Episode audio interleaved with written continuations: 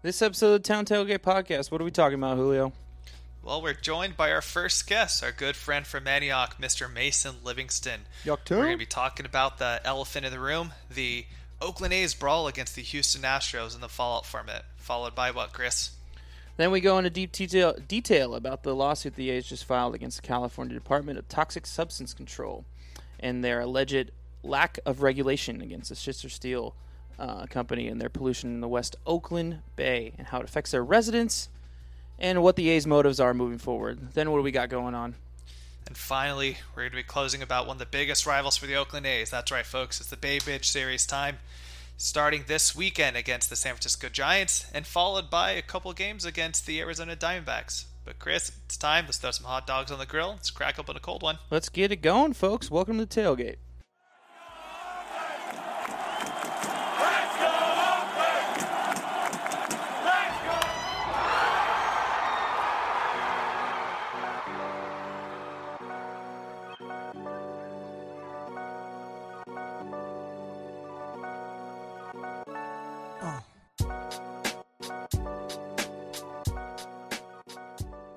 First place. We are in first place after a very successful um, stand against the fucking cheaters that are the uh, Houston Astros. Nine game win streak. Yeah. We're in the first Asterisks. place. Julio feels good to be yeah. in first place. Yeah, yeah, yeah, yeah. It's yeah, it's um, it's weird because if you listen to last week, we were kind of like, "Cool, we're in first, yeah," and now we're like, "Fuck yeah, we're in first. Like we can say it with authority. I'm happy about that. Exactly. Uh, this is the Town Tailgate Podcast. I am Chris Madrigal. That is Julio Reynoso. We have a guest for the first time this week, Julio. Are you excited? Our first ever guest. Our first guest. That's right. We have a lifelong friend, really, from Antioch as well. Uh, this is when we thought of our guests, we knew for sure this guy was going to be. He had to be the first person. So please welcome Mr. Mason Livingston. Welcome. back. Welcome to the podcast, Mason. I know this is a vis- uh, an audio format, but people can't see that I'm blushing right now. You guys are too nice. I love you. You guys. also have too much of a beard, so we can't see you blush no matter what. Yeah, 'cause your exactly, hair, exactly. your red Irish hair covers it All up. Red.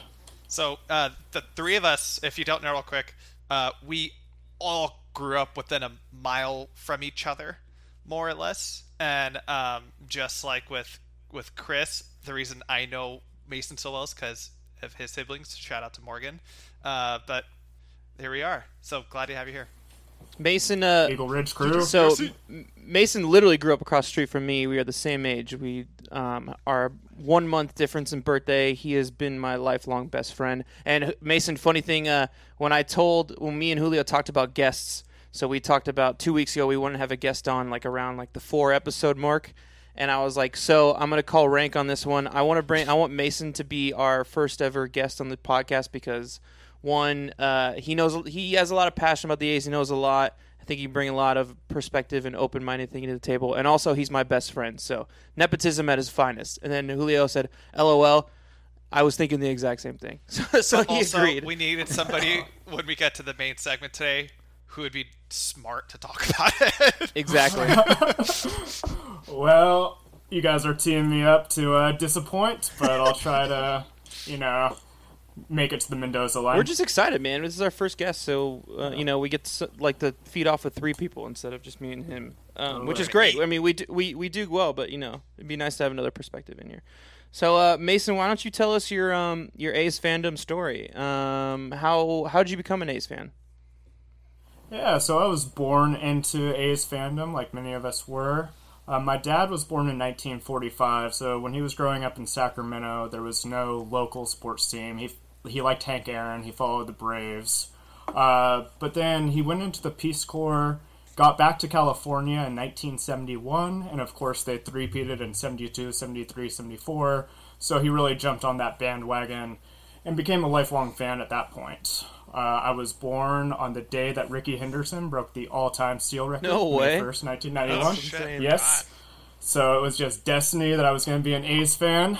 Um, but, you know, I've had a lot of time to think about why I'm such a big fan. I might have mentioned this to you, Chris. Julio probably doesn't know the story, but while I was in college, I like to dabble in some hallucinogens, and I did sh- I did shrooms one day, and I had a poster in my room. It was a canvas print of the Colosseum, and I spent it was at least an hour just staring at this print of the Colosseum, contemplating why am I such a big fan? Like, why am I dedicating all this time and energy into something that I have no control over? That sounds like such a Mason thing to think about, whether you're like on hallucinogens or not. Uh, yes, par for the course. Uh, I'm tripping balls, staring at the poster, and now I'm really at peace with my fandom because I realize that baseball is family, baseball is community. It's rooting for something bigger than yourself. It helps mark the passage of time. You know, hope springs eternal. Every March, we get together, start saying, you know, this is going to be our year. Uh, it teaches you um, how to handle heartbreak well and to savor the good moments because you know that a losing streak is right around the corner. There's no game clock in baseball. Your team always has a has a shot of coming back and winning. Um, and we've seen with the Marlins recently, you know, all those players get uh, COVID, and yet they're still able to pull together some wins. So, regardless of the team that you're fielding, even the worst team can beat the Yankees uh, if things click right. Does your par- does your fa- sorry does your family know about that story? Yeah. Uh, the, uh, I do not think I've shared that. I know with you them, guys are but, pretty uh, open with telling like wild stories and stuff. I just wasn't Yeah, sure about yeah. that. I'll uh, make sure to send them the RSS. Hey, link. just a heads up. Um, that it, it's very existential, but at the same time, like, uh, I feel like that's so like it's so um, what's the word I'm looking for? Fast and Uh, Furious. About No, definitely that's definitely not the thing that I'm trying to think of the word at all what whatsoever. Um it's definitely like highly correlated to life, I feel like cuz there's going to be ups and downs, there's going to be disappointments, but like just knowing like what your like goals are and then like going for that and knowing that there's going to be disappointment on the way and just like fighting through it and like moving forward and for some reason you just love something and you can't explain why. Some for some reason you have an emotional attachment to it, but and it's going to let you down at some points, but it's also going to be there for the highest points of your life. Um As Billy Beane said, "How do you not get romantic about baseball?" Exactly. Fantastic. So, uh, what's your favorite moment as a uh, as an A's fan?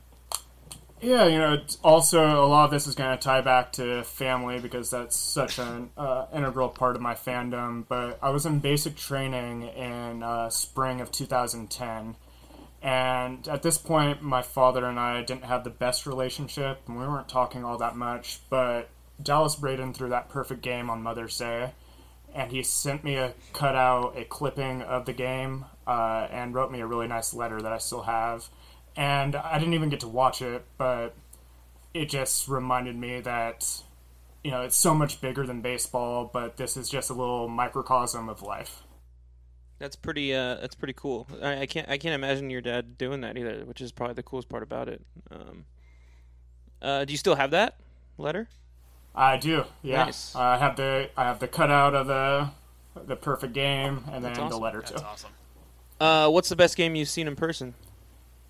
So I listened to episode one with you guys, and it's somewhat similar to yours, Chris. I think you were at game 18. I was at game 19 of the 20 game streak.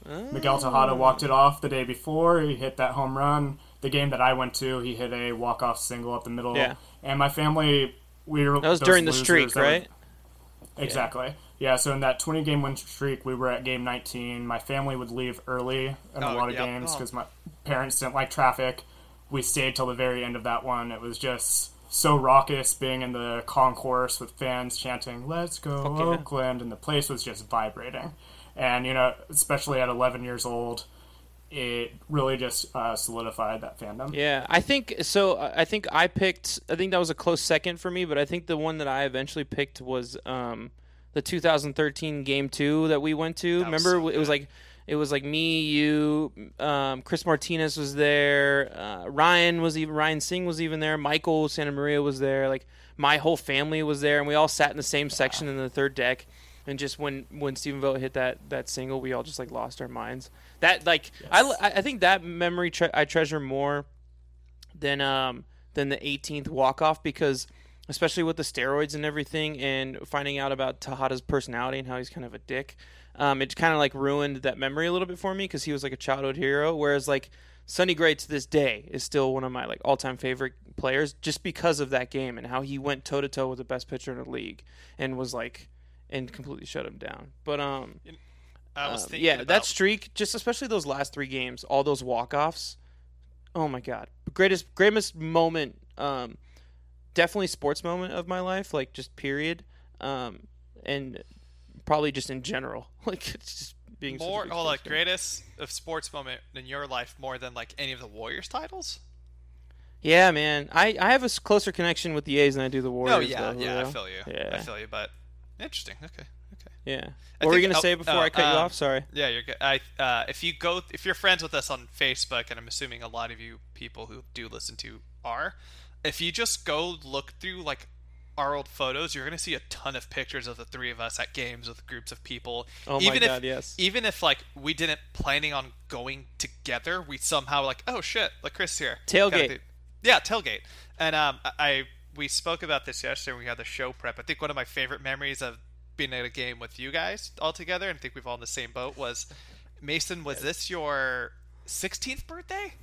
15th birthday? Ooh, it was my 15th Yeah. birthday. Yes, But we, I was hoping you'd bring uh, this up. Your family had got a suite at the A's game, and a bunch of dumb high schoolers, and we weren't really paying attention to the game because it was the NBA playoffs, and it was like the Wizards and the Cavs were just going back and forth, and so I forgot who hit the game winner, but our suite just like erupted, and then I forgot about this part. You mentioned there was like a legit food fight at one point. I had I had to Mm-hmm. re- remember that memory.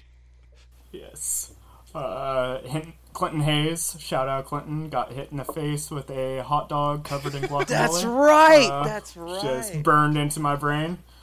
That was awesome. and- it was all you could eat food too. I mean, I, that was a surprise party too, wasn't it, Mason? It was. It just showed up at the game thinking it was going to be me, my sister, and Chris Offset, and then I think you guys had a whole like white van full of people showed up, and that's one of the things that I love so much about being an A's fan is that it's so accessible. Like if you were a Dodger fan and you want to do something like that, like you have to be uh, a really wealthy person to be able to rent out a suite. But at the A's, you could rent a box for a very reasonable price, and they're just so accommodating and want you to have. a I good time. forgot who I was talking to about this. Chris, it might have been with you. It was pretty recently. Um, there's not many stadiums in the country that are as accessible as the Coliseum is with with having Bart there. I think of like Yankee Stadium, um, like subways right there. Even AT and T or Oracle, sorry. Uh, you still got to walk a little bit to get to the stadium, but like it's like the commercial says, it's literally Bart and you're there, and there's not many places where you can do that. But also Julio, like the parking. So like Mm-hmm. Yankee Stadium has no parking at all. You pretty much have to take the train. So it's like, I wonder if if the accessibility from both public transportation and car makes the tailgating such a big part of the culture. You know, I wonder if I, I feel like that's got to be a reason why, right? Yeah, it could be, and um, I I think if you if you just look back at Oakland sports as a whole, and you think about all the Raider tailgates we'd go through all our lives, it, it's super family oriented. Yeah, Everybody's totally. there. It's all family members, or it's people who they're pretty much their family. And Mm-hmm. eating and drinking is a big thing that families do together. So One hundred percent. Um, all right, so let's uh let's jump into the podcast, huh, guys? Sound good? news.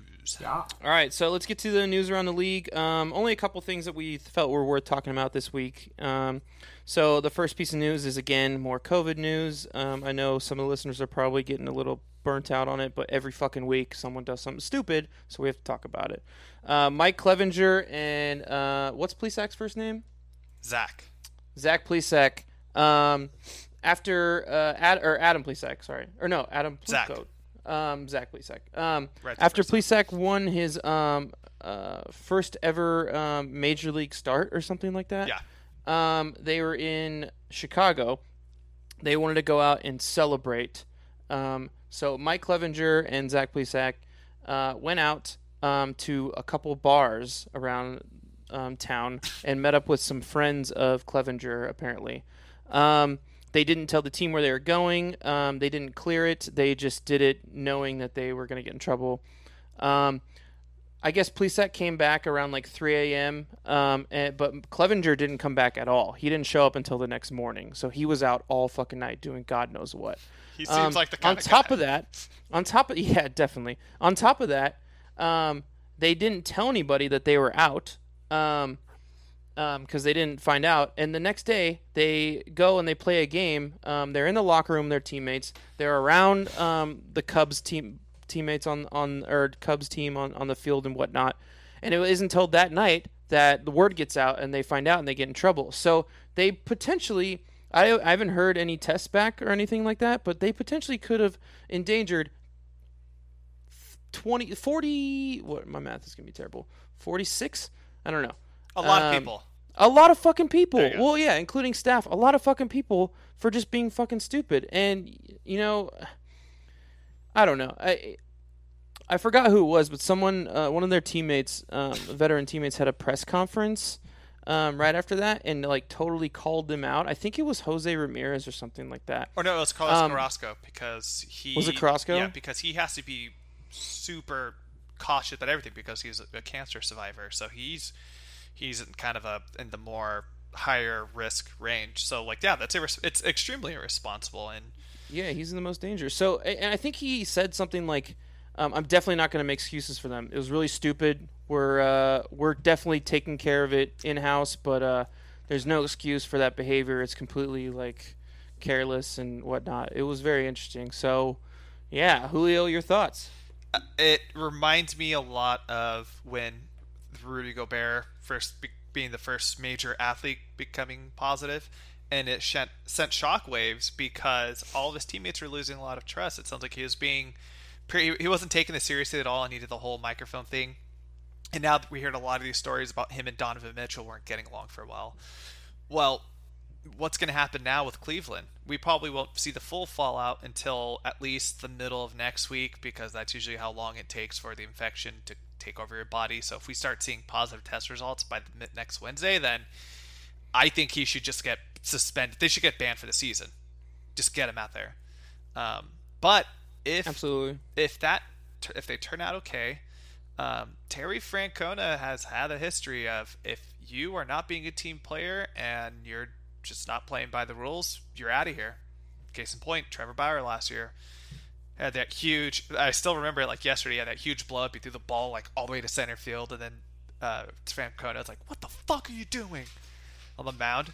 Um, yeah, there, it's gonna be huge repercussions, especially since like Indians out outside of the A's as of right now, Wednesday, August 12th, have the best rotation, probably, have the best pitching staff in general. And you're losing Clevinger, who he hasn't been as well as he could be right now. He's still doing pretty solid, and Plesac, they have some hype around him. You're losing two arms in that. In a short So- season. So I could be wrong, but isn't Terry Francona doesn't isn't he also hasn't he been fighting cancer for a couple of years as well? Like, isn't Oh. he someone else who's in like really bad health? He had, uh, I think he had mouth cancer at one point. I think he was a big chewer. I'll- Mason, I'll- do I'll you know by fact check that. chance? I'm trying to look it up. Yeah, so am I. Um, it doesn't have anything. I'm on his Wikipedia. It doesn't have anything specific, but um, Uh, He he underwent had some surgery. He had irregular irregular heartbeat. Um, yeah. Um, yeah. So Mason, what what are your how do you feel about this whole situation? the way I see it is nobody's forcing these guys to be here. If you want to go out and live like COVID's not a serious threat, that's your prerogative, but you're jeopardizing other guys' health. And I just think it's when it's a 66 game season, we're not asking these guys to quarantine for six months. It seems complete re- completely reasonable to me to ask them to stay they all have the means to be able to order food in. So there's just no excuse for it. And it's just frustrating. And I'm with Julio. I almost, when people do something like this, I think there needs to be a minimum suspension.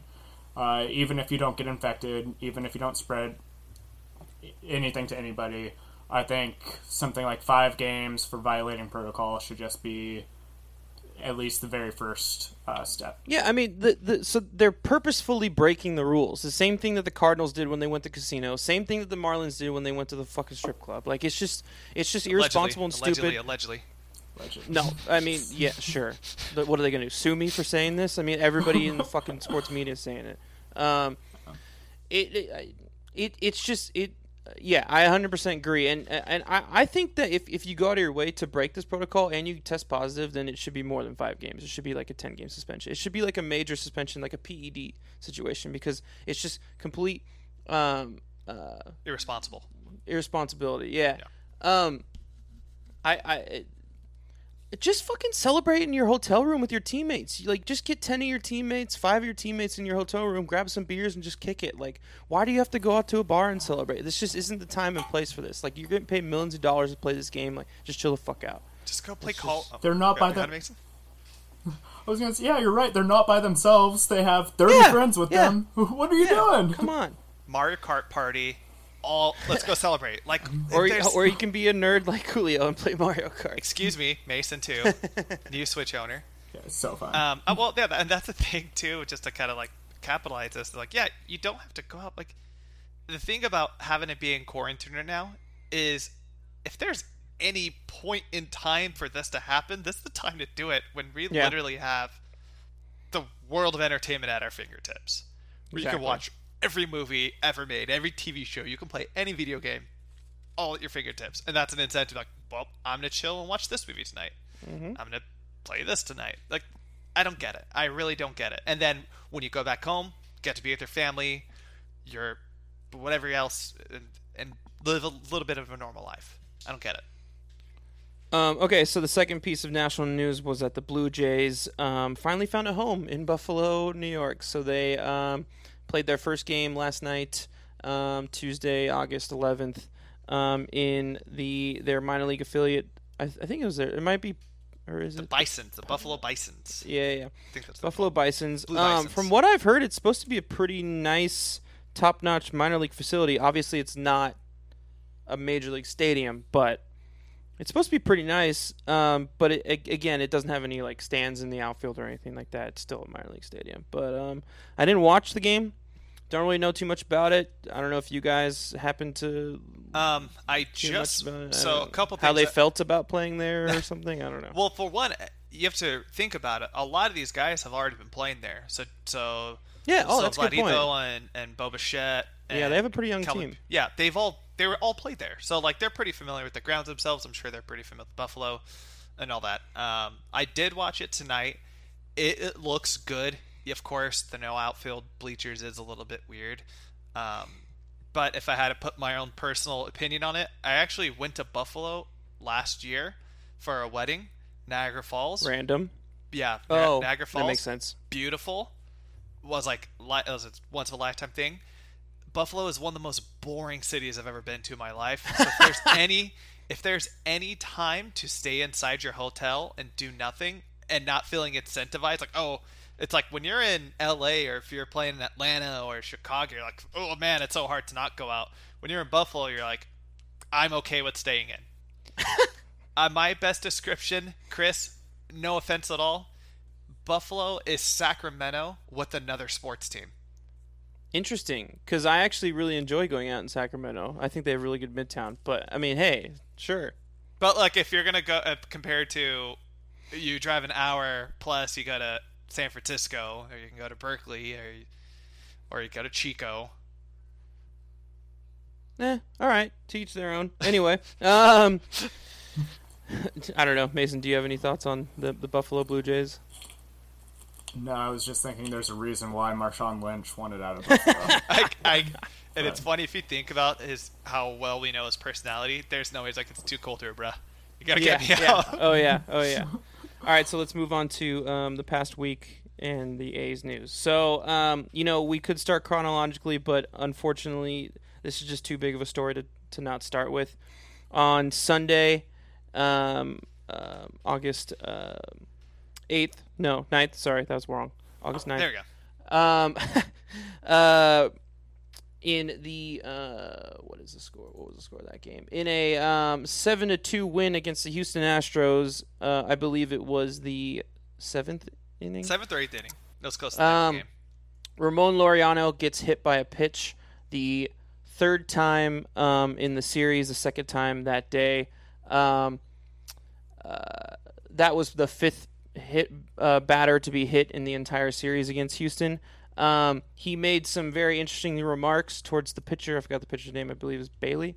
Um, about um, his slider because the way he was throwing his slider, it was not breaking, um, and so it would just go aim straight at Laureano and not break into the zone. So he makes some smart ass remarks. The pitcher doesn't like it too much. He gets over it. They kind of separate them a little bit. Nothing happens. Ramon gets to first base, and the hitting coach for the Astros, Alex Cintron, starts talking out of the dugout. Um, he steps up to the top of the dugout. He starts talking more. Ramon starts yelling back at him. And then finally, Cintron steps up all the way onto the field. He says, Let's go. I believe were the words that I saw him mouth, um, asking Laureano to um, come fight him. So Laureano goes sprinting at him. Luckily, Dustin Garneau catches him beforehand, takes him to the ground, protects him. His former former teammate, obviously trying to keep him out of trouble, and then a massive brawl is induced. Um, punishments came down yesterday, uh, Tuesday the 11th. Um, Ramon Laureano um, was suspended six games. He has decided to appeal that, so he's able to still play. Alex Cintron was suspended 20 games. Boom. Um, he is not allowed to appeal that. A lot to unpack here, boys. A lot to unpack here. Yeah, man. Well, one, I, I don't know if it was just like at a, it was like a cup of coffee time, but like I forgot Dustin Garneau was with the A's. Yeah, it must yeah. have. I uh, he must have been there either. It's like a, a month think or two. two maybe months. he was a bullpen catcher. I completely forgot about that. Two months last year, but the year before that, he was also there for about a month too. So he's uh, he's had a couple stints, um, very short stints, but he's had a couple stints there. He kn- he knows those guys. He knows the team. Yeah. Um. Yeah, that's the thing that kind of stood out. But uh, sorry, mom, dad. I know you talk said, oh, you guys you guys cursed a lot, but sorry. Fuck Alex Cintron. That guy's a Yeah. scumbag, dude. That's and 20 games is a justifiable number, but I was I was ready for him to get suspended for this season, especially because uh, the big reason why they said it was so harsh. Like you're in a position of leadership you are supposed to be the person that kind of brings people down, doesn't spark it up, and the fact that you are still going with it, that's that's childish. And I love Ramon with the quote of the year, the dagger three from downtown, the walk off grand slam. When asked if he regrets it, he said, "I regret changing. I regret charging him because he's a loser." Bang, done. Get out of here. Uh, and that's the thing. And the other thing too, of course, your teammates are going to defend you, and they're going to say, "Oh, there's nothing wrong," all this, all that usual stuff. Everybody said out, Ramon is not that kind of guy. He's a, you know, he plays with passion, but he is not a, a, a violent or somebody who wants to instigate and start shit up. So for him to do that is pretty wild. And I don't, I, I don't think, I don't know if you mentioned this, but he had said something about supposedly he had said something to Ramon about his mother, and in multiple interviews, Alex Anchonas I denied it, yada yada yada. And I was talking with my dad about this yesterday because Marly Rivera from ESPN she was tweeting about a big thing when it comes to Latin culture is you could talk shit about anybody you want to anybody, but if you say something about somebody's mother, that's that's game over. And my dad is like, yeah, it was like anytime I used to see my brothers get lit up, like if somebody said something about the mom, it feels jokingly. So that's a huge, and he went to that vulnerable place, and he knows what he was doing, and it, it should have been more, but it, it's justifiable. Um, to clarify, so Dustin Garneau played 20 games with the A's in 2017, and then he played seven games with the A's last season, 2019. So, yeah, I mean, like it wasn't like a long stint, but he knows the team and he he knows the guys, you know, about a month or two each. Um, yeah, Mason. Yeah, this Cintron, man, I have. I was livid watching it. So I was at work. Uh, the group chat starts getting blown up. So then I go and watch it. I'm like, okay, Cintron. Or uh, at first I'm like, oh, Laureano, he lost his cool. But then I rewatched the video from different angles and everything. And what a. He's just a bitch ass. it bothers me so much.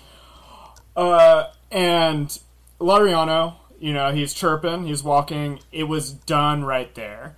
And I think it bothers me even more that the coach then instigates this fight and just stays behind his players. Like, if you really wanted to get some you know, go out and tee off, do what you want to do, but you're just doing this faux saber rattling, and it's like a keyboard warrior, and it makes me so upset when people try ask for smoke, then when it's coming, they disappear. Yeah. And I think we gotta add even more to this because it's just the comedy factor. Ramon Laureano's not that big of a guy, right? I think he's probably like five ten. Here, I'm I'm bringing up the. I don't have here. He's like 5'10", 5'11", or so. Alex Cintron's like 6'2", like two something, and he hid behind the team, Yeah. not wanting any smoke. I'm like, get out of here, dude. I mean, like, so I, We've all said it, but I just feel like it needs to be said a third time. Like, this is a definition of just a little bitch. Like, it's it literally, like, literally, like, this is just like everything about it. Obviously, like all the A's fans listening right now, we're very biased. Obviously, you're very biased. We all have our opinions on it. We all probably feel the same way. But like, just. Uh, I think the the great thing about we we can defend Laureano. He's not that type of guy. Blah blah blah. He was tripping at him at the pitcher, but not at not at the guy, uh, or not the, not at Cintron. Um, but to be fair, like I think this proves that that Laureano's not that guy because most guys who got hit that many times, who obviously you've been hit twice, three times in the series, twice that day, you have every right to be upset. Um, maybe not angry, but you have every right to be upset and frustrated, and you're probably gonna after the third time let it out a little bit probably most guys. Um, Bryce Harper just comes to mind for some reason because he has kind of a fiery uh, personality and he has a history of this. Would start talking shit to the pitcher, being like "fuck you," like "let's go," like "you got a problem with me," blah blah. blah. Ramon didn't even do that. He was just like, he, I don't, I can't tell if this is just like he's just a witty guy or he just was like, all right, I'm just be a smartass about it. Like, bro, you're just, you're not flicking it enough. You're not, you're not getting that break on it. It's just going straight at me. Like it's, it's got, it's got the spin, but it doesn't have the, it, it it's not breaking. You, just, you gotta just do it a little more, more, more wrist and just like just talking shit to him in that way, being very specific on it. Um, and, and you know what the worst part about this with the whole Cintron situation? So Cintron was the only coach on the Astros coaching staff that is carried over from the cheating scandal. Oh god. So so not only was he a part of the cheating scandal under the coaching regime, but he was a hitting coach. So he's the one who encouraged it. He's the one who got those those like notes and was banging the trash can. He's the one who did all that shit. He, got like, promoted. actually, he wasn't even actually the hitting coach at the time. He was like He a lower wasn't? position. No, he was like an I- I mean- assistant hitting coach. I And mean, then the, when the the, the hitting department is the department that was the cheating, so he's the fucking issue. And for him to have the balls to talk shit to, to Laureano in that situation, like, where is this kid coming from? Like, what the fuck? uh, Have you seen his career numbers? oh, they're bad. Are they pretty bad? How is this guy a hitting coach? Ne- negative 2.2 war. Well, Uh, I think he was like a 275 hitter, but so maybe that was the field. But regardless, he wasn't a well, stud. backup quarterbacks are the guys who become the best like coaches. So, mm, not to be on his I- side, but also co- correction, Chris. We all didn't call him a little bitch. I said fuck that guy.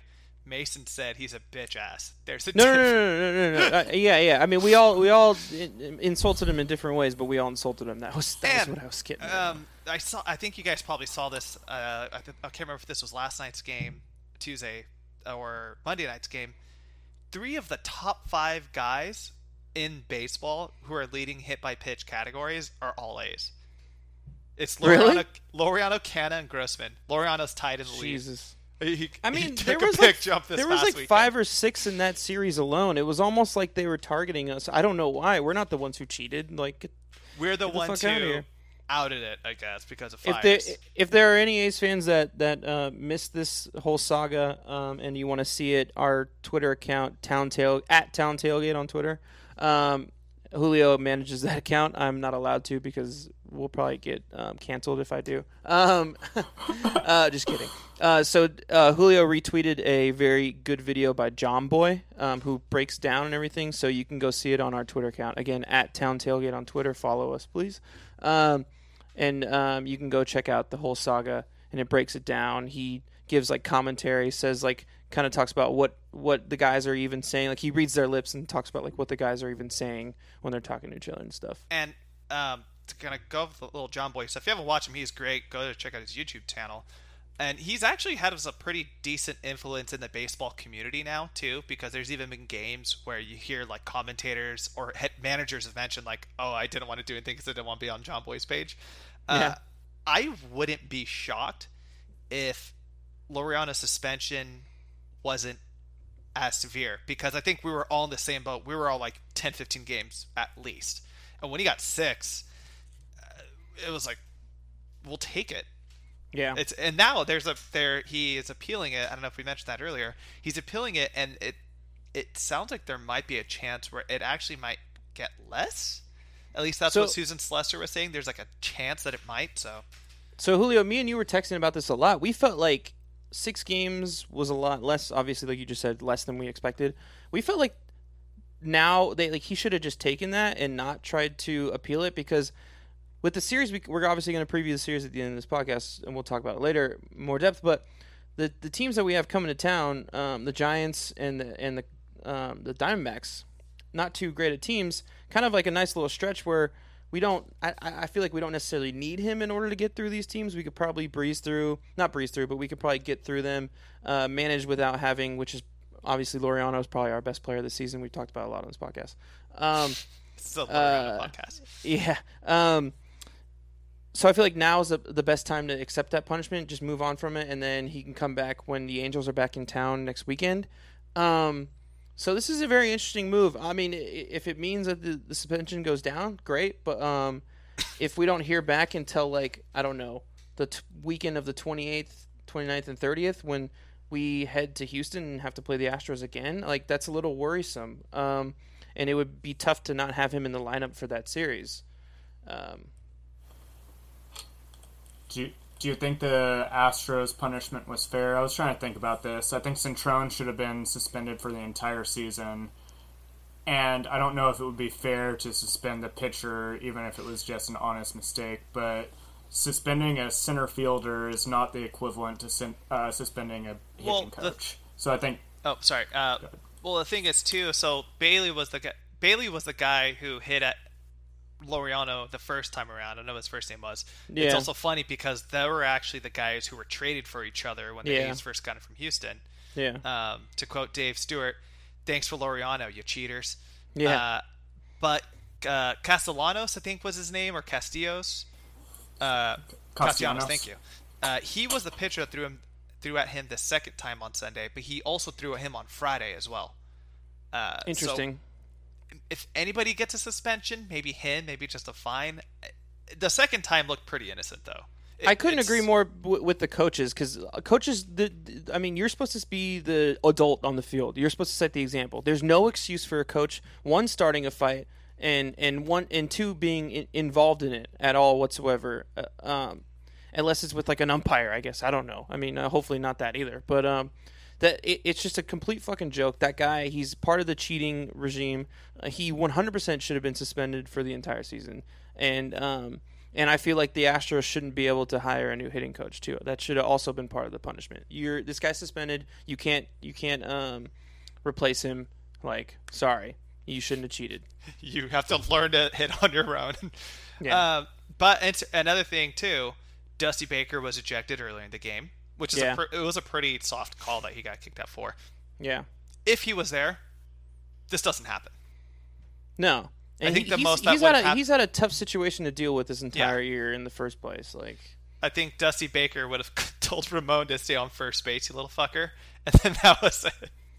So, so you, you say, you know, you say like the kind of like uh, parody about the hitting coach, like whatever, like cool, you have to learn that somewhere else. Uh, the main job of a hitting coach in the Major League Baseball is putting together the, the scouting reports against the pitchers. Like that's really the, the main thing. So if you don't have a hitting coach for that, someone's got to take over that responsibility. That's why I say that. That's why it's a little bit more important. All right. Interesting. So let's move on um, to the past week. Um, so uh, when we last spoke to you guys, the Rangers had just, or I mean, the sorry, the A's had just beat the Rangers six to four. Well, the next day, Thursday, August sixth, they beat them again six to four, um, making the win streak go to seven in a row. Or no, uh, six in a row. Sorry. Um, so the Astros came to town and we whooped that ass. Uh, Friday the seventh, we beat them three to two.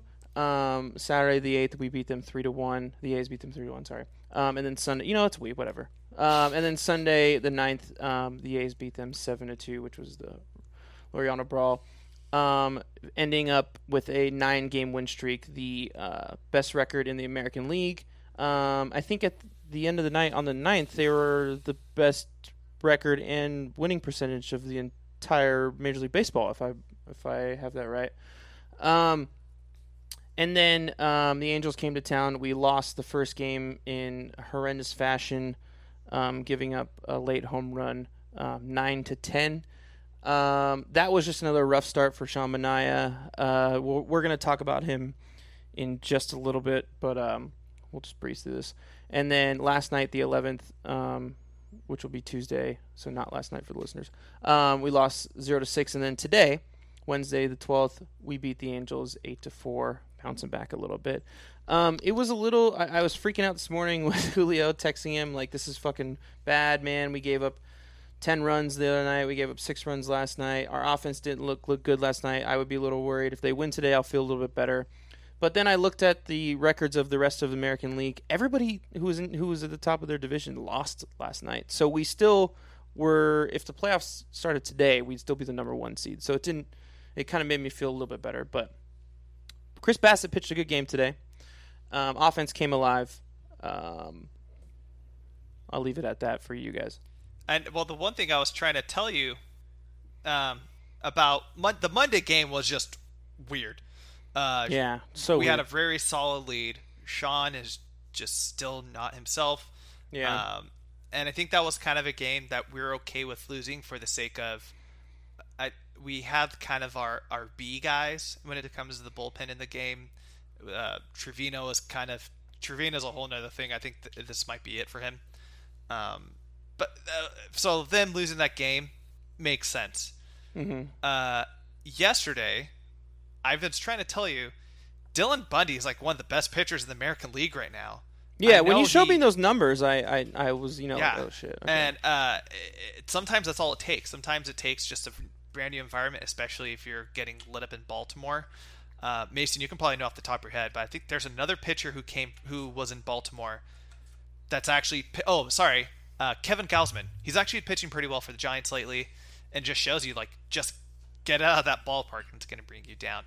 Uh, but yeah, it wasn't that it wasn't that hard. And but the one thing I I did write down. I'm so glad we only have one more series against the Angels because that three four five is fucking killing us. yeah, man. The three, four, Rendon had a home run in every single game. Yeah, the three four five of Trout, Rendon, Ohtani over the series hit 441. Uh, Which is crazy because Ohtani started off bad. Like the first series against us, he was fucking trash. Yeah, and now like the, these, if you and we had David Fletcher was doing some work against the A's. Um, that offense is not a joke, and it's something we've been talking about for a bit. At least I've been trying to say is like if they can hit, maybe their pitching can kind of hold them over, and that's kind of what happened yesterday with Dylan Bundy. Is he was able to at least slow down the lineup and get shut them out. Like there can be a threat, and that's something we have to be aware of. At least Yes. So, offensively. so let's clarify before Mason, before you go um, weigh in. Um, you have been saying all season, and I have been uh, denying, and uh, I've been uh, just not agreeing and denying and saying you're crazy, Julio. You don't know what you're talking about. You're full of shit. But uh, this past series has proven you right once again. Um, you know, Checkmate. yeah. Uh, so Mason, the past week, what? Uh, how did you feel about it? So winning is a hell of a deodorant. Yeah. Uh, fe- so when you're winning, you're able to kind of squint and you don't really see the problems. But you know, after losing those two, you start to realize that if we can't hit with runners in scoring position, we're not going to be able to make a deep run this year. If we're only relying on the long ball and just leaving guys on base, then uh, this offense can slip into moments of ineptitude. And so that was really frustrating to watch. Recency bi- bias is really strong. I felt really terrible the last two days, but the win today helped salvage the series, and I feel a little bit better. But I realized as I was watching Trout like two days ago, he is the best player I've ever seen. And I know that's not a revelation, but you know, if we get killed by Trout every once in a while, I think it's somewhat understandable. The pitching rotation scaring me a little bit. I feel really good about Luzardo and Montas, but after that, it's a little iffy. You don't feel good Uh, about I Bassitt? I, feel like Bassitt's had two really strong starts, and then today, you know, not as good, but it wasn't like abysmal. It wasn't like it wasn't like Manaea like like completely blowing the game. Yeah, but do you want Chris Bassitt to be your number three starter? Like, I like Bassitt fine as the number five guy, uh, but I don't know. But if we're looking at other big threes of the contenders, is Bassitt going to be able to go up against uh, a third? I wouldn't feel terrible about it. I mean, think about so. Let's say we go into a five game series with Luzardo and, and Montas, two of the probably the ten best pitchers in, in the league right now. Um, at least performance the past couple couple weeks. Um, you know, let's say that we're up two games. Like, I wouldn't feel bad about throwing Bassitt out there at game three. Um, I wouldn't feel bad about any of our guys. I think you know, Fiers had two bad starts. He had one really quality one. He's one of those guys who is typically pretty consistent once he gets in a rhythm. So once he gets going, I, f- I feel confident, and he'll be obviously our number three guy. Um, Sean Manaea, I mean, it's just I said last week. Like, I don't, I don't know. Should we just get? Should we jump into our um our last week tailgate tools of the week, Julio? Well, Yeah, I d- Oh, sorry. So I mentioned this earlier uh, in our group chat, but you have to think about we weren't even supposed to be in this scenario. It was supposed to be Puk in this five spot. for- Yeah, and then that's a good now that he's hurt, and he's not going to be pitching in the rotation at least. Uh, it kind of had me thinking that we only have a couple more weeks left until the trade deadline. So here, quick hypothetical names. Just put them out there. These first three guys are guys whose contracts end at the end of the year, and one of them is like a F it, go all in. Uh, Rick Porcello. He's having a little bit of a bounce back with the Mets. Mets are not playing well. He very much fits that Oakland scheme. Cheap, one year. Is he him in. still on that Boston contract? Would we have to eat some of that, or would would the Mets take that, or Uh, have, would- has Boston taken that? I'd imagine the no. Well, he signed a one year deal. He was a free agent. He signed a one year deal with the Mets. Okay. Um, I mentioned him earlier. Kevin Gausman having a decent season for the Giants. Uh, if you can get some runs behind him, he could be a decent, or decent pitcher. And again, go big or go home. Trevor Bauer, free agent at the end of the year. If the Reds are out of contention, if they really just want to make a move for it, there you go. Now we have three more guys. These are guys who are through 2021, same formula. Two guys are like, okay, if they're out of contention, and then three go big or go home. Uh, Carlos Martinez, the Reds, the Cardinals, I don't think are ever going to play baseball again at this rate. Yeah, they Uh, might put a fire sale if they're never if they if the if Major League Baseball just suspends the rest of their season. Yeah, so that's a decent option. Uh, let's bring back our dude, Gio. If the White Sox are going to be out of contention, get him on the cheap. He's somebody he performs. White well Sox are playing good right now, Julio. The White Sox Yeah. are playing good right now. And again, this is somebody if they fall out of contention because they haven't been playing great lately. A big or home guy, Max Scherzer. Not oh gonna my happen. god! All right, so let's just we're gonna end it But right then there. also- uh, you guys are bringing up this point that or I made this point earlier about Francona. If Mike Clevinger is on the market, and if he learned from that lesson, I'm wondering in a shortened season, how much are these guys going to cost? Are you really going to give up one of your top five, top ten guys in your farm system uh, for 30 games? 30 guys, games? guys, we're not trading is not going to be a thing this season. It's just not. It's too risky. Like, yeah, it's going to be available, but no one's going to want to fucking trade players because no player is going to want to be a part of trades. No one's going to want to like put that that to risk, especially in such a shortened season. They're going to be there for what 15 games. They're going to move their family across the across the country for 15 games. It's like I'm telling you right now, like trades are not going to be a thing. Maybe a few like small bullpen guys on like more than just like rentals this season. Uh, But like I, I just don't I don't see the deadline being a thing this season. I really don't. well, we already had a trade. Former Oakland great Yonder Alonso traded back to the Padres, back with his He brother-in-law. wasn't he wasn't playing though.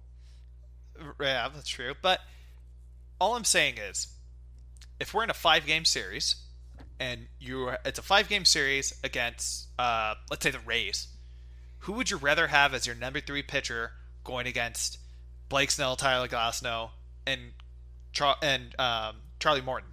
Would you rather have Chris Bassitt, who Mason brought this point up in our group chat, where he he's pitching, he's he had a fine game today, but there's a potential where he's going to regress to the mean, or fucking take a shot at somebody like Rick Porcello, who the guy was a Cy Young winner, the guy's won a World Series. See what we can get out of him. We've known that there's been certain guys who they've been okay at best. You trade them to play in the Coliseum. Mike Fiers. look how much better his value has become from playing in Detroit than coming back to Oakland and actually putting together a pretty manageable start starter career. I uh, I I I am a lot more confident in Chris Bassitt than you guys are because I very much like him in the way he's pitched the past two seasons. So I feel comfortable with him at three at the number three spot. But he won't be. He'll be the number four made, guy. We just made show history. I think this is the first time where you've been more optimistic about something than I have. Yeah, one hundred percent. I'm typically the one who's ready to just light the house on fire and dip out.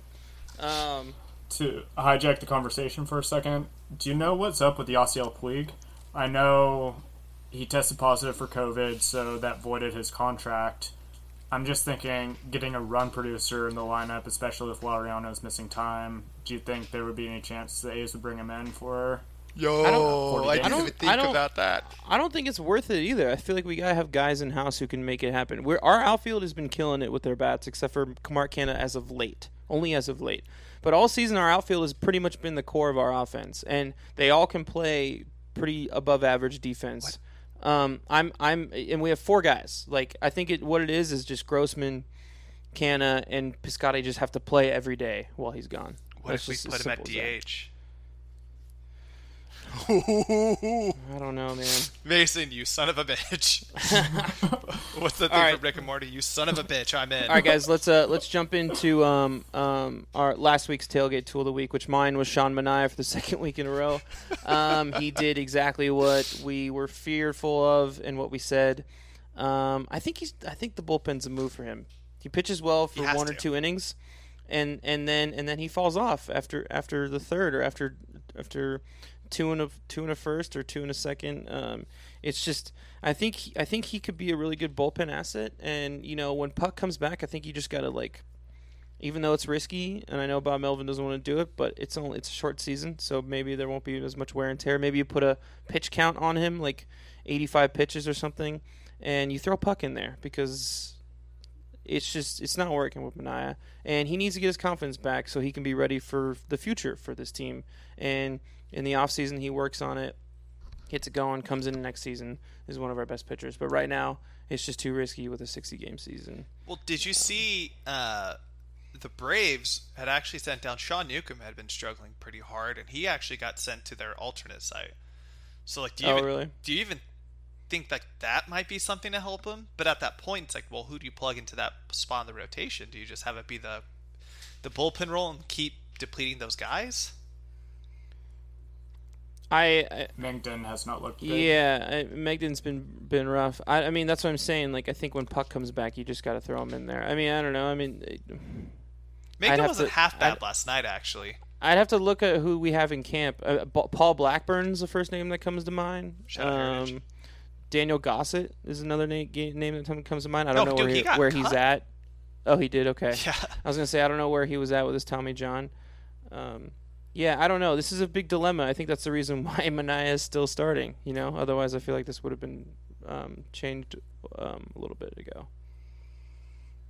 it's a little yeah it's worrisome um it's and the thing is like we love him so much because of like he's been such a great presence to the team uh you can kind of say because we were in a little bit of a funk going into that uh, after that seattle series and when we had that huge off huge offensive explosion he was kind of the guy to bring everybody's spirits back together and he started Yeah. he started the man chap meme man like he started man chap and now we just all have to yell at each other when Matt Chapman does something great. Uh, so he's impor- he's important for that sense. You need somebody like him, especially when everybody's extremely paranoid with COVID and everything. You need somebody who's going to keep things light and fun. But like he's we're running out of options with him. We don't have much time. We can't, re- especially if we go to the if we make it to a champ the ALCS. We can't rely on him to start any of those games. and we will need somebody to get be in there. Yeah, from a likability standpoint, I Manaea's up there with anybody on this team. I want him to succeed. He's just he's broken right now. Uh, I don't know what you can do. Maybe some simulated starts will right the ship, but it's the velocity is concerning. Uh, I don't know if he's what it is about this second time through the order. The guys just figured him out, but he he threw a uh, no hitter, so the guy's clearly got stuff that's um, you know a viable starting pitcher. Yeah, definitely. Um, all right, so uh, Julio, your who's your tailgate two week? Chris Davis. That's right. So He let's hear it. This is why we're going to sign Yasiel Puig and be our DH. He batted uh, uh, 16 appearances. Uh, he batted 188. He had a two-hit game uh, against Houston. Great job. Yeah, man. The thing is, I, the point I was trying to make with uh, when I chose him was like, when he starts clicking, the offense explodes. If he's he's kind of the, the, the gaslighter of this whole thing and something we've kind of learned over this last week and a half is he's not anymore. When this was a team when he was a veteran in 17 the, the veteran guy in 17 and 18 and and Chappie and Olson and Laureano kind of relied on him for that. They've kind of taken over that mantle where these are the guys. If you look at what Matt Chapman has done over the last week and what Laureano's done all season, uh, Olson offensively wise, they don't. It's sad. Um, they don't need him anymore. It's like that Yeah. it's like that meme of the Ninja Turtles when they're all a baby and Master Splinter is like carrying them, like holding them. Mm-hmm. the, Lor- the Ninja Turtles are full grown and now they're all like carrying Master Splinter. It's Chris Davis. I wonder if that like is also contributing to the mental funk that he's in, realizing that the team doesn't really need him, and Damn. if that's messing with his confidence. That's a fucking great point. I didn't think about that. Another guy I want to succeed. Uh, did you guys read that athletic article about him having the yips, not being able to throw it from left Yeah. field? Yeah. Yeah. And so if a guy, I'm neurotic, so those in glass houses shouldn't throw stones. That being said, I wonder if it's a similar funk that he's facing at the plate. I didn't now. even try to think about associating that. That makes oh my god, that makes a ton ton of sense. Both those things, both like the you know like the the kids like leaving the nest and and the yips. Like he's clearly mental. The mental part of the game is clearly a very like Im- impactful thing in the way in the way he plays. I yeah, man, it's I. I think we. I mean, we've talked about it a lot, Julio, on this podcast over the past four episodes. It's it's a tough situation because I love the guy, and we spent money on him, and I was so happy about that, and I wanted him to prove the front office wrong about like long contracts, and it's just like, it's just tough. I don't know what to do with him now. So like, especially when we have like these guys, these four outfielders who are all playing great and should be playing every day, and if he's not hitting well, like, all right, well then Canha should DH today, or Grossman should DH today because they're being productive. Um. Yeah, I what what did you so oh just so I just wanted to break this down for the listeners just so that people understand what the tailgate tool of the week what we we're picking for. It's not necessarily like the guy who we think is just going to like splash that week. It's just the guy who we think that the listeners should watch in the coming week and the and we give the reasons why. So um I just wanted to make that clear. Not that you guys said anything about it, but I just wanted to make that clear. Like, so Julio made that a point because Chris Davis has been struggling all all um, all season. Um, we've had a lot of production again, like I've been saying for the past weeks from the outfield. We have guys who can come in and take that spot. Um, it almost feels like a waste of uh, at bat um, in the lineup, and we have guys who can be productive there. So he was saying keep an eye on that to see how he does, and if he does well, this could be home run fest 2020. And if he doesn't, you know, we're going to be in this very sad mood that we are in right now because we all love this guy. All right, let's move on. on that the, note, the end. All right, so um, let's pick our player of the week, guys. Uh, I think let's let Mason go first since he's the guest. What do you think, Julio? Absolutely, Mason. All right.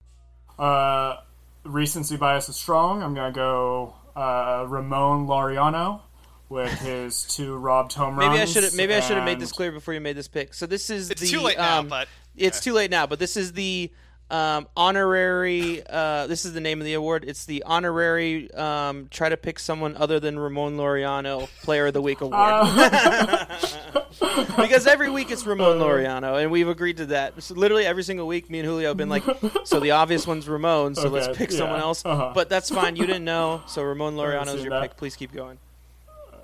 Okay. Uh, I think his, you know, these are all going to get tied together later, but in the outfield, having a plus defender is just such a strength. Um, being able to, I think psychologically, there's a bump that comes from one of those great plays, a home run robbery, and today really blew the game open, hit with runners in scoring position, and yeah, it's just that swagger and confidence that I think the team needs to rally behind. All right, Julio, what's yours? Um, I'm, I I I try not to go with. Nah, fuck. I'm gonna go with the obvious. Matt Chapman, man chap, tore it up this week. He batted 310 over the last week, four home runs. Um, something about playing against his hometown team, the Angels, he brings his absolute best. He had a web gem at third the other night, where he had Mike Trout at third, just looking at him, just like you just did that kind of thing. And Yeah. when you have the best player of our generation, just like odd, fantastic. And he also had a great quote where uh, Albert Pujols, because Albert Pujols wouldn't have hit that ball, he would have at least got two RBIs out of it. And, and Albert was like, "Oh, you stole a couple of RBIs from me." And Matt's like, "Well, I figured you have so many, so you didn't." yeah, fa- Did I see correctly, Julio, that he has the most extra base hits in baseball now? Have you seen that? Matt Chapman.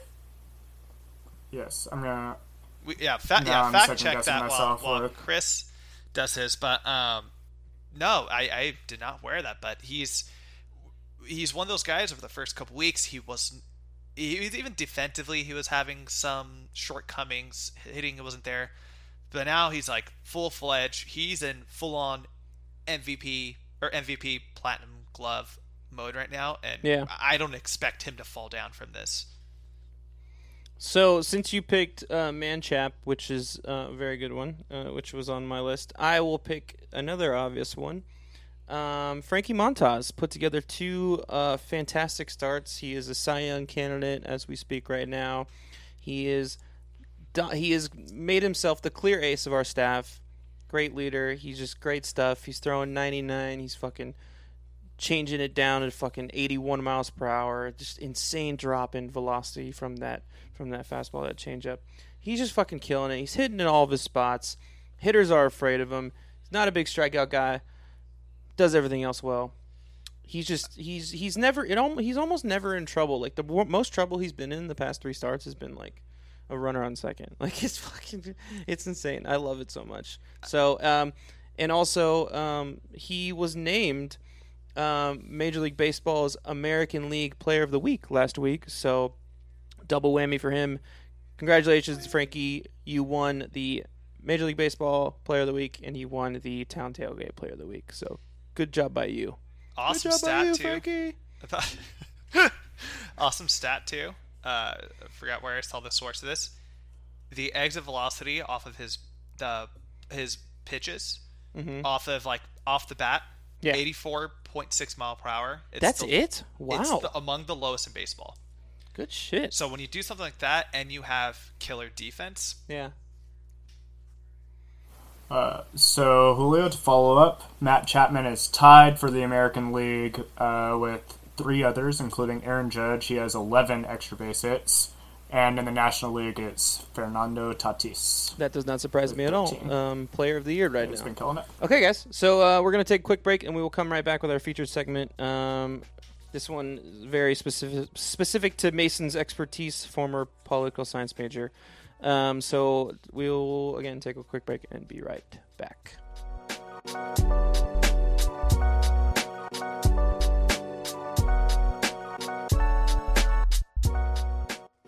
Okay, welcome back. This is Town Tailgate, obviously with Chris and Julio. Uh, Mason Livingston is joining us this week. So this week's uh, featured segment, boys, um, is going to be called "Stick to Sports." So, whenever an athlete or organization or whatever it is gets involved with anything outside of sports, politics, um, mostly politics, uh, anything like that, um, we always hear fans say, stick to sports. So, this is going to be a segment where um, we talk about anything involving the A's that is outside of the game of baseball. So, this week, um, something very interesting happened. Dave Kaval, president of the Oakland A's, um, announced that they um, are issued a lawsuit um, against the California Department of Toxic Toxic Substances Control um, over its alleged pollution at Schnitzer. I think that's it. Schnitzer Steel uh, Medical Shredding Facility um, in West Oakland near the Howard Terminal. Apparently, they have been polluting the bay um, uh, and have not been taking good care of their facility. I believe they had six fires in the past at their facility in the past uh, five fires, uh, five fires in the past um, three years.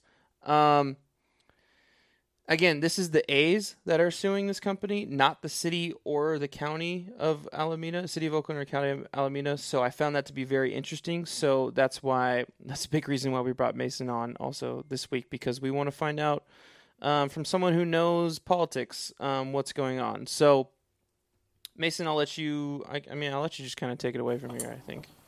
Yeah, so a little bit of background. Uh, this is all stemming from a 2014 Senate bill, Senate Bill 1249, uh, which calls to regulate shredded automobile and appliance waste, and it rescinds exemptions granted to the industry decades ago. So Schnitzer Steel has been around for over 50 years. They were one of those uh, industries that was exempted from some of the environmental regulations. So they were able to kind of just do whatever the hell they wanted. I okay, that was probably a little aggressive, but regardless, there wasn't much oversight. And then so this bill then gave them until January of 2018 to comply with the standards. Uh, and it really came about because NBC Bay Area did this investigation that exposed this long history of poor regulation. Um, and also, like you mentioned earlier, there have been a lot of fires.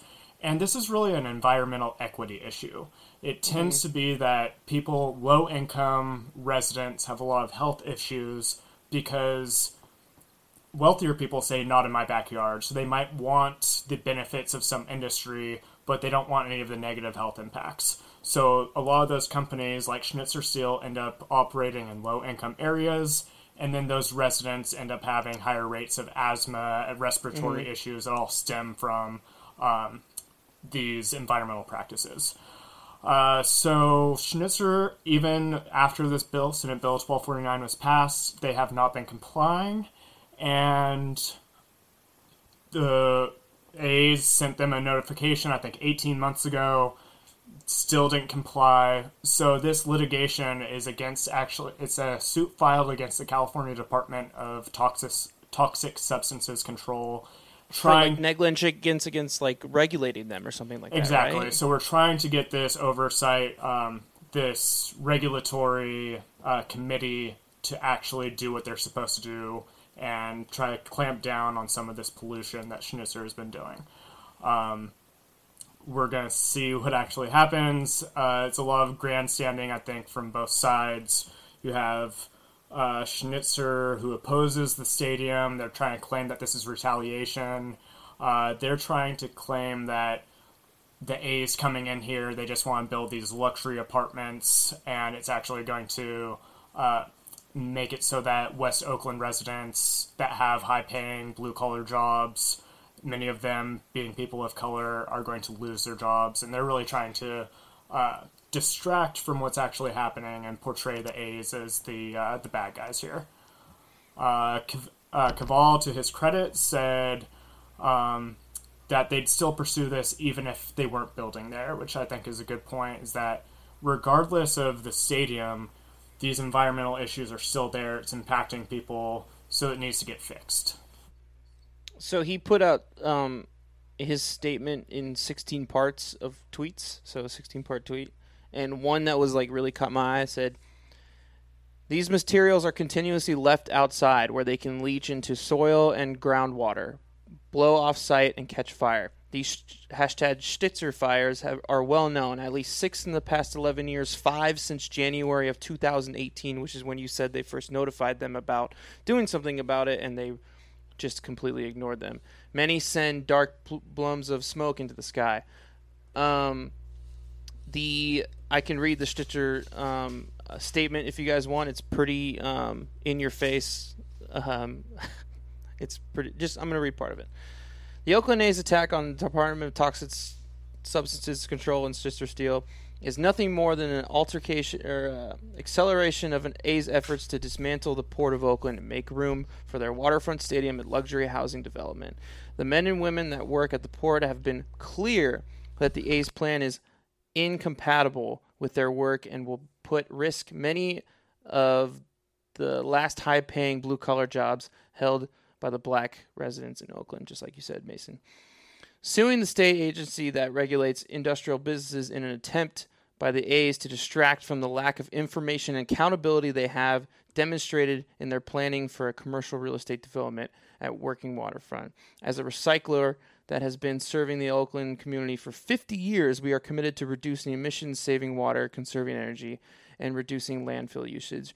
We invest significantly in raising industry standard for safety and sustainability, including more than 30 million in the industry leading emissions control and environment projects in Oakland facility. so that was clearly written by somebody that has their master's in PR. They didn't really address the issue. yeah, yeah. If you're doing everything right, then bring on the litigation, right? The point of litigation is, I mean, it gets a bad name. Oh, you're suing somebody, but that's how change gets done here in the United States. And if you're not doing anything wrong, let the courts figure that out. I, I, so like this this alliance, this Oakland Stadium alliance, East Oakland Stadium alliance that like came up to try and like go against the stadium being built at the port. Like I, I just don't understand. Like they're complaining that it's going to take away jobs from blue collar workers, but it, the stadium is going to build jobs for blue collar workers. Like it's going to be put, bring around um, businesses that are going to be open like 365 days out of the year. It's going to be a lively nighttime area that's going to like work that's not so like physically demanding and bad for your health. That's the kind of my point on it. Um, and go ahead. I Julio. think that's something as we're going into a very much more social conscience when it comes to climate change. When you're seeing to kind of a, a bigger scale, when you see uh, coal jobs getting reduced, and some of those people are now learning a new craftsmanship and working within clean energy.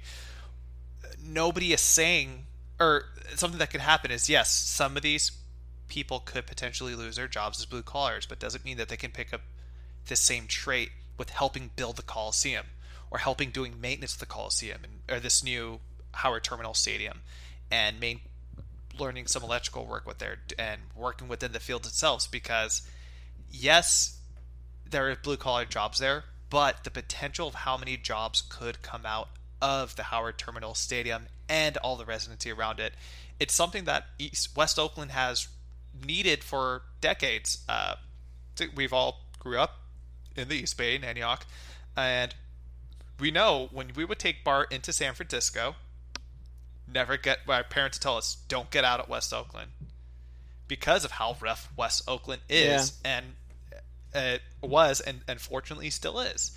And it has been that way for a long time. It, and you're seeing what's happening now with Oakland, with a lot of people who can't afford San Francisco anymore are jumping over to Oakland and it's starting to happen a little bit with West Oakland. You're starting to see things that were um, not as cleaned up are starting to happen, but now these people are getting displaced and they're kind of losing their. Job.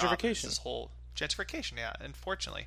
Um, but if the stadium were to be built, you were to allow some of these people who've been living in West Oakland their whole lives have the opportunity where you don't need to have a craftsmanship uh, job to stay and working into the West Oakland area. You can work with an operation, it's like game day operations. You can work with the ticket sales. There's so many thousands of jobs that could be lined up, not just in the stadium, but within the residency or the the complex or whatever you want to call it themselves.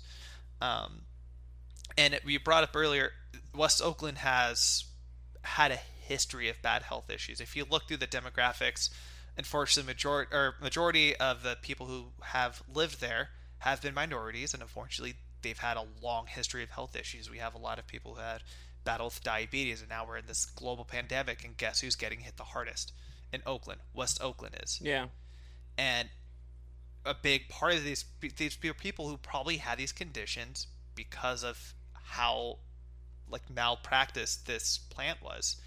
Um, we also think about like for us, what's the the Chevron in Martinez, and is like a Chevron plant, and all the time we knew that was that would catch fire, and we would just like we got to stay inside. This has happened five times for them in that time so that you mentioned. Yeah, it's fucking wild. Yeah. Um, and, and, so, and Cav- Kaval says in in this statement, sorry Mason, just real quick, that um, it affects 23,000 West Oakland residents within that mile radius of that of that plant um, that they know of. That they know of. yeah, and I, I think this is the first of many convers- similar conversations we're going to have in the next year and a half or so. Uh, COVID delayed the environmental impact report that all major construction projects have to go through to get uh, approved. And within the environmental impact report, they have to discuss all um, how the project is going to impact the environment, including the population, traffic, schools, fire, endangered species, etc. And then they have to show with their response how they're going to mitigate those negative impacts. So I'm just hoping this is the first step by the A's that throughout the process they're going to be dedicated to maintaining that environmental equity that really hasn't been a priority for so many other uh, projects here in California. I, I think like my biggest question though about this entire thing is why are the A's doing this? That that's like what what what what is what is it that they get out of like why isn't the city of Oakland the one that's pursuing this more? Um, I guess it's another government agency, so that's probably why. But like, uh, are they trying to go show good faith to like the residents? Are they trying to show good faith to the city of Oakland? Does this affect the building of their stadium? Is it because it's so close to the Howard Terminal that it could uh, potentially affect um, like their water supply or their just you know just people um, you know visiting the ballpark and whatnot. And i mean I'm, I'm just very curious about that. It sounds like from the fires that's a big issue that he's afraid that fire will go off like in the middle of a game and then you know they have to like i don't know but a, a couple things that uh, what I, obviously there's probably something behind doors on why they're doing this. And i think that was the first thing we all thought of like okay what is Amelia doing for the a's? But if you look at the bigger picture of what this actually does um, the team hashtag is rooted in Oakland, and we've all been so pessimistic. We've been going through this new stadium talk for decades now, and this more or less proves to the fans, at least, that they're doubling down on that statement. Mhm. That they're willing to say, I know people been saying they're going to leave the town, they're going to go to Portland, they're going to go to Vegas. I think them actually putting this at a higher scale shows that like we are invested in the city. This is our future. We want to be here. Whether it, is at Howard Terminal or if we're going to remain at the Coliseum site, we care. We care about the city. And who knows? That could be the political statement behind it. The other thing that comes out of this is they're now. Chris, you mentioned how they brought up that NBC Bay Area brought had an interview about this before, had a segment about Mason it. brought that up, but now you're bringing this up to a bigger picture of it. If this come now that if this doesn't fall through with the A's, what makes us think that over the next few years our Senate and our governors, our political system in California doesn't see that this is something that people really care about in the region because now they're sparking interest in the residents of Oakland who didn't know about this before. yeah Yeah, I don't know good point. exactly what their intent is. Um, it might just be lip service. I hope it's sincere. Um, but, you know, even if it's not, do the ends justify the means? Even if they're doing this for political capital, it's still going to accomplish something that's good for the West Oakland residents. Yeah, I mean, all in all, it's great. I mean, and, and it's it's helping out, you know, residents of, of that area. It's, but um, I just was very curious if if because I at first I thought this the lawsuit was to Schnitzer Steel, not not the government agency. So I think that kind of changes my view. So when I heard that, I was like, I wonder what it is. I wonder if like maybe the city doesn't quite have the legal capital to pursue this lawsuit. Maybe the A's do, and they said, "We'll, you know, we'll scratch your back if you scratch ours later, and we'll use the powers that be that we have." But, but I, don't- but after finding out that it's a government agency, I don't, I don't think that's necessarily a thing. I think that this is an independently um, uh, put together project by the A's. Yeah. And if I understand the lawsuit's just suing for compliance, I don't think there's a monetary benefit to the A's at all. Yeah, yeah. From what I read, there, th there's no benefit. There's no money or anything. It's just, it's more just exposure and and holding them accountable and whatnot. you know, it'd be pretty cool if we were to get somebody who is like was from Oakland and is aware of this in the White House, and then like maybe they could put into a bigger picture and slow these things down. I don't want to get into the Kamala Harris pick. I have my Maybe- thoughts You know what? on it. No, Chris, Chris, Chris, stick to sports. Yeah, yeah. I'll stick Maybe to somebody that was sure born that in. Berkeley, She's great, San but Francisco she's- DA. she wasn't my pick. Anyway, it doesn't matter. Um, cool. Stick to sports, Chris. Yeah, stick to sports for sure. I, I will. All right. that's fun segment. Yeah. Thank. Thanks for coming on and talking about that, Mason. Um, Definitely. again, he, you you know and understand a lot more about that stuff than we do. So, boys, it's towards the end of the episode, so let's um let's preview the coming week, shall we? Let's do it. So, today was the final day, um, Wednesday the twelfth of the series against the Angels. Again, we dropped that series um, two games to one. Uh, we won today, eight to four. Um, but this weekend we have, you know, it should be a little bit easier, so we can maybe build our confidence back up. We got the Giants in a three-game series, Friday at 6:45 p.m. Uh, Saturday at a 4:07 start time. I thought that was kind of weird. Uh, you think because it's a nationally That's, televised game? Yeah, you mentioned earlier, but Yeah. off air. But yeah, it's gonna be the game on Fox. That makes sense. I think that's probably why. And then Sunday at one uh, 105 p.m. should be a breeze. They're not playing so well. Um, and then we jump into a four-game series against the um, Arizona Diamondbacks. Uh, two games away in Arizona. Uh, 6:40 start time on Monday the 17th. Excuse me. 3:10 start time on um, Tuesday the 18th, and then uh, back home 6:40 start time at um, on Wednesday, and then uh, 6:40 start time again on um, Thursday. Um, yeah, I you know I, I think I think we, can expect a sweep out of the Giants. Maybe they can pull one out. I don't know if Cueto's pitching or not. If he is, that's something to be worried about. But then um, the Diamondbacks played pretty well this past week. I think we can go three one. Uh, maybe I'm just overconfident, but two two three one I think seems pretty reasonable. Uh, the, th- the thing about the, the Giants, because again, Bay Bridge series, even if the Giants are haven't been good or great, really, they're, this is always going to be competitive, especially with our friends and family. Yeah, You're definitely. always going to hear those people. Yeah, uh, they've actually haven't been half bad. Like they're kind of playing above their like we thought for sure they were going to be a bottom feeder Yeah, and they haven't been too bad. You got to give some credit where credit's due to the team. they're eight and twelve. I Um, mean, they play in the toughest division in baseball too. So like that's saying it's something that they are competing with at eight and twelve. Yeah, you have to give Gabe Kapler some credit where credit was due. The team's actually hasn't been as terrible as we thought they were. Um, Donovan Solano's really been great up in the in, in at second. Um, but for this, yeah, there's this shouldn't be a, an issue though. after all this,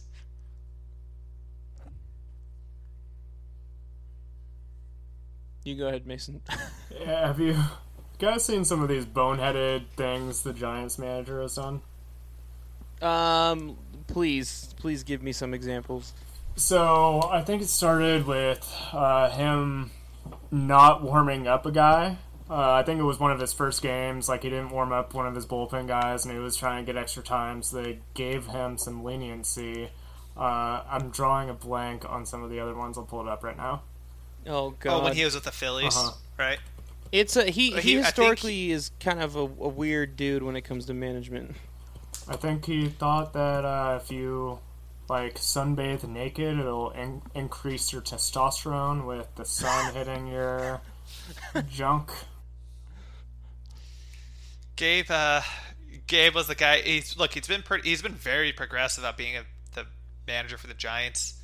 Uh, they they're honestly they're making the team functional. And somebody we didn't bring up, Mike Yastrzemski. He's been killing. Yeah, he's on my fantasy team. It's been great. Um, uh, yeah, he's having a great year. I mean, he's 30 years old, so a lot of people are bringing that up lately. That he's, you know, kind of like people are saying like he's the future of the team, and they're like, well, he's 30 years old. But I mean, you know, he bounced around a little bit, but he's he's found his own, and he's he's fucking playing really well. Um, he's the, he's a building block for the future for them, so I think that's something to be happy about. Tan, shout out to Tanner Wilkerson real quick. He brought up a really great point when it came to Mike Yastrzemski, which was Farhan Zaidi, uh, GM for the Giants, came from the Dodgers. Yeah, that's a specialty. Think about just who who was Justin Turner before he the Dodgers That's picked him point. up. Who was Chris Taylor? Who was take a big, god damn it, Max Muncy before the Dodgers picked him Mm-hmm. yeah, he finds that talent. Diamonds in the he finds he finds something in him, and he he utilizes it. Um, so uh, Frankie Montas faces uh, Johnny Cueto. That's a projected starter at least on Friday, so that should be interesting. I'm glad that it's Montas going up against Cueto and not someone else. Um, Luzardo will play um, Gausman on uh, Saturday. Luzardo national TV. Whew. I know that's gonna be fucking awesome. nice. And then That's Sean nice. Manaea is gonna go up against Webb on Sunday. So hopefully Manaea can bounce back. We'll see. Did you uh, did you find it, Mason? The the list of Uh, weird things. that yes, he there was one. I haven't found a whole list, but there was one a couple weeks ago. They lost in the tenth inning uh, because he messed up, went to the mound twice, and there's a rule that they had to stay in longer. So Is he yeah. just like high all the time? Like is he just smoking up in the fucking dugout? I don't understand what's going on here. th- he's a character, I would say. Uh, but like, you, if you know you're not good at the minutia, get a guy that's just a, a rules expert to kind of be your Yeah. advisor. I you know who uh, I was listening to um um baseball barbecue the other day. You know who they brought up who would have been a great manager and also kind of nostalgic for the Giants? Dusty fucking uh, Baker. He would have been fucking great for them, and that would have been like so much fun for him to be back there. Um, I think he wanted to win. I think that's the reason why Yeah. he came back. So he went with the Astros. But like him having to deal with all this bullshit, is so not worth it. He could have just been sitting back, relaxing in San Francisco. Fans would have loved him. It would have just been like a reunion tour. It would have been given. No. It would have given Kruk, Kruk and Kuip something to finally talk about on their broadcast. I forgot you're very anti Kruk and I'm not, I would not say I'm anti. I'm just not all about him. Like Giants fans claim that they're like the greatest like duo of all time. Anyway, keep going. Um, I look. I think Giants fans. Well, let, me, clarify this. Realistic Giants fans uh, are aware they weren't going anywhere this place. So Yeah. why bring in somebody? And Cespedes, like we're big fans of those guys. The Cespedes Family Barbecue. Yeah. Um, why bring in somebody who's older, who would want to win now, who's kind of an older generation of playing to this team where we don't know what the hell this team is? You got holdovers from the World Series title. You have a 30 year old rookie. You don't really have guys coming up in the pipeline yet. I know everybody's still talking about Joey Bart, but he still hasn't showed up yet. So this is just a, a, a team a really weird spot. Yeah. I don't know. I mean, I feel like Dusty's a pretty um, uh, progressive older manager, though. He's kind of adapted to the analytics and stuff. But yeah. All right, guys. Let's pick our uh, essential tool of the week for this coming week. Uh, Mason, you are the guest, so uh, you can go first. All right. A little bit better prepared than this than doing a Laureano, but if he was going to play, that would be my, my pick. This one doesn't have an honorary name. It's just essential tool. Essential So tool, the essential tool for the week is Mark. Can I get a bat flip? Ooh, I like that one. I think with Laureano being out, we need our boy to step up. He's going to get a lot of at bats. His OPS last year was, uh, let's see, 9 13 last year. He's at 731 this year. I'm not expecting him to get above 900 again, but if he can get back to that 850 range, I don't think they would miss Laureano too much. And again, being kind of a spark plug in the lineup, it seems like that confidence when he's uh, when he's raking, the rest of the team gets fired up as well. So I think their outfield is going to be depleted. If Laureano serves this suspension, I think he'll be crucial for the A's having a good week against inferior opponents. So I was really high on him last week, and we've been talking about him a lot because I've been so high on him all all season because I feel like he's his average doesn't necessarily um, is not a telltale of, of his production this season. Um, so his o, his OBP is now 385, um, but he had really good plate discipline the first three weeks. He had an OBP of 500, 500. So half the time he had an at bat, he got on base. That's fucking wild. Um, his OPS was in the nines earlier, but obviously it dropped a lot this week, and his average too. But I like that pick. Good pick. All right, Julio.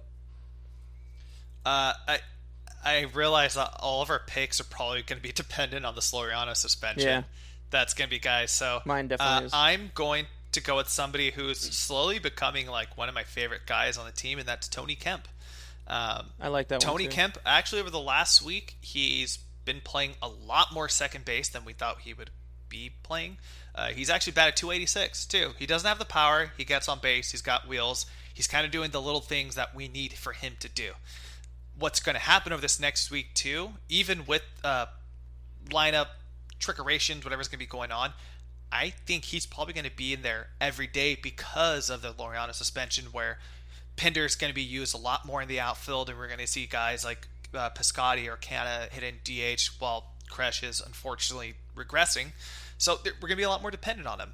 Um, and something that I'm, I'm actually really happy that it's doing, we talked about earlier with the plus one uh, initiative, and a lot of his teammates have, even though this is his first year with the team, a lot of the guys have really bought into him so quickly to the fact that uh, one of my favorite things, he's become our walk off celebration guy. Yeah, he's been. He's the been, first few. Yeah, you go ahead. We talked about the. Yeah, we talked about in the pre-show.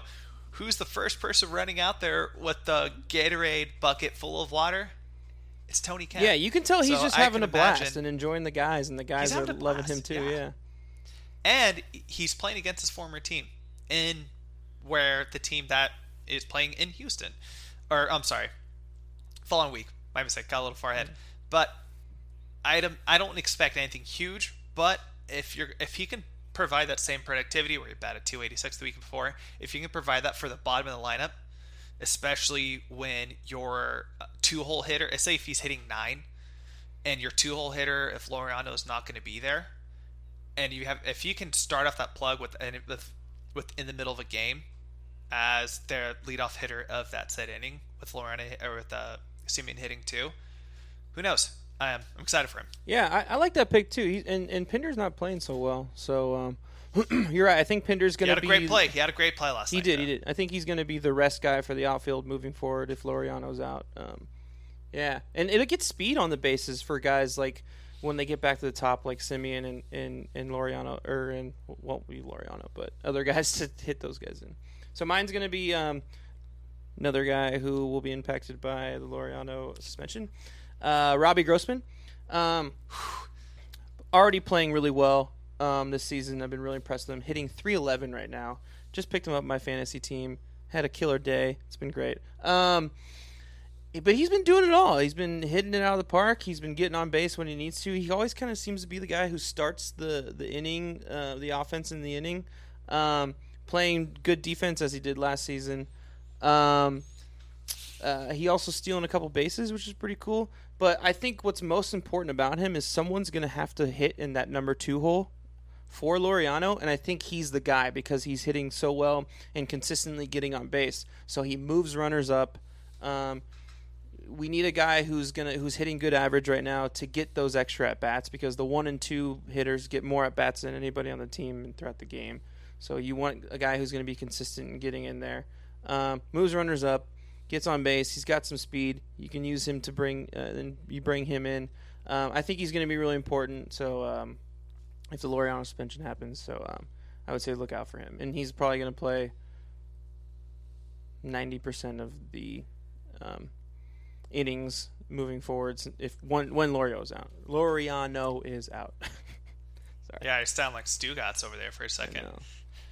Loreno? Yeah. Is that what they're saying? Loreno. Um, yeah. yeah. but he's, he's hitting 311. I guess you can say uh, amber's the color of his energy. Amber's color is energy. How about that?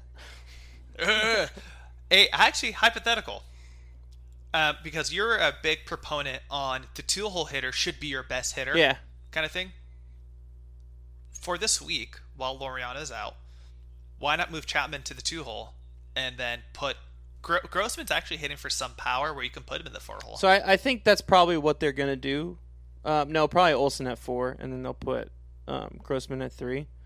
But um, Grossman could hit two if we needed him to. I don't know, Mason. You look like you questioned that a little bit. No, I I need to be more forgiving with Grossman. He had a pretty ugly year last year, and I'm holding some of that, but I need to give him a clean slate. Um, and he he's been killing it late, lately. Uh, how many home runs does he have in the last week? Was it three? Yeah. Yeah, Uh, but I would do Chapman two. I would think I would do Olson three, and then Canha four. Canha four, Grossman five maybe, or Piscotti five, Grossman six. Yeah, I mean I don't know. He's just he's you got you got to play the hot hitter. I feel like, and he's been hot lately.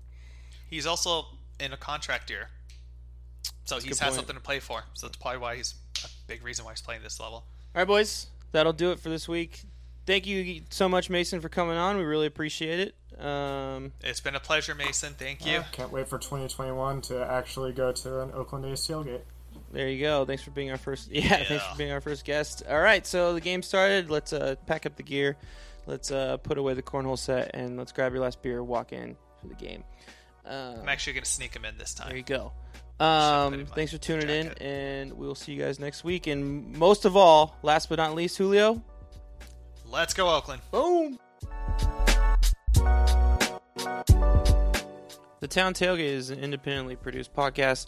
It is executive produced and written by me, Chris Madrigal, and Julio Reynoso. It is produced by me. It is sound designed by me. The artwork and graphic design was done by Larry Madrigal, and the opening theme was composed, written, and produced by Larry Madrigal as well. Thank you for listening, and we will see you next week.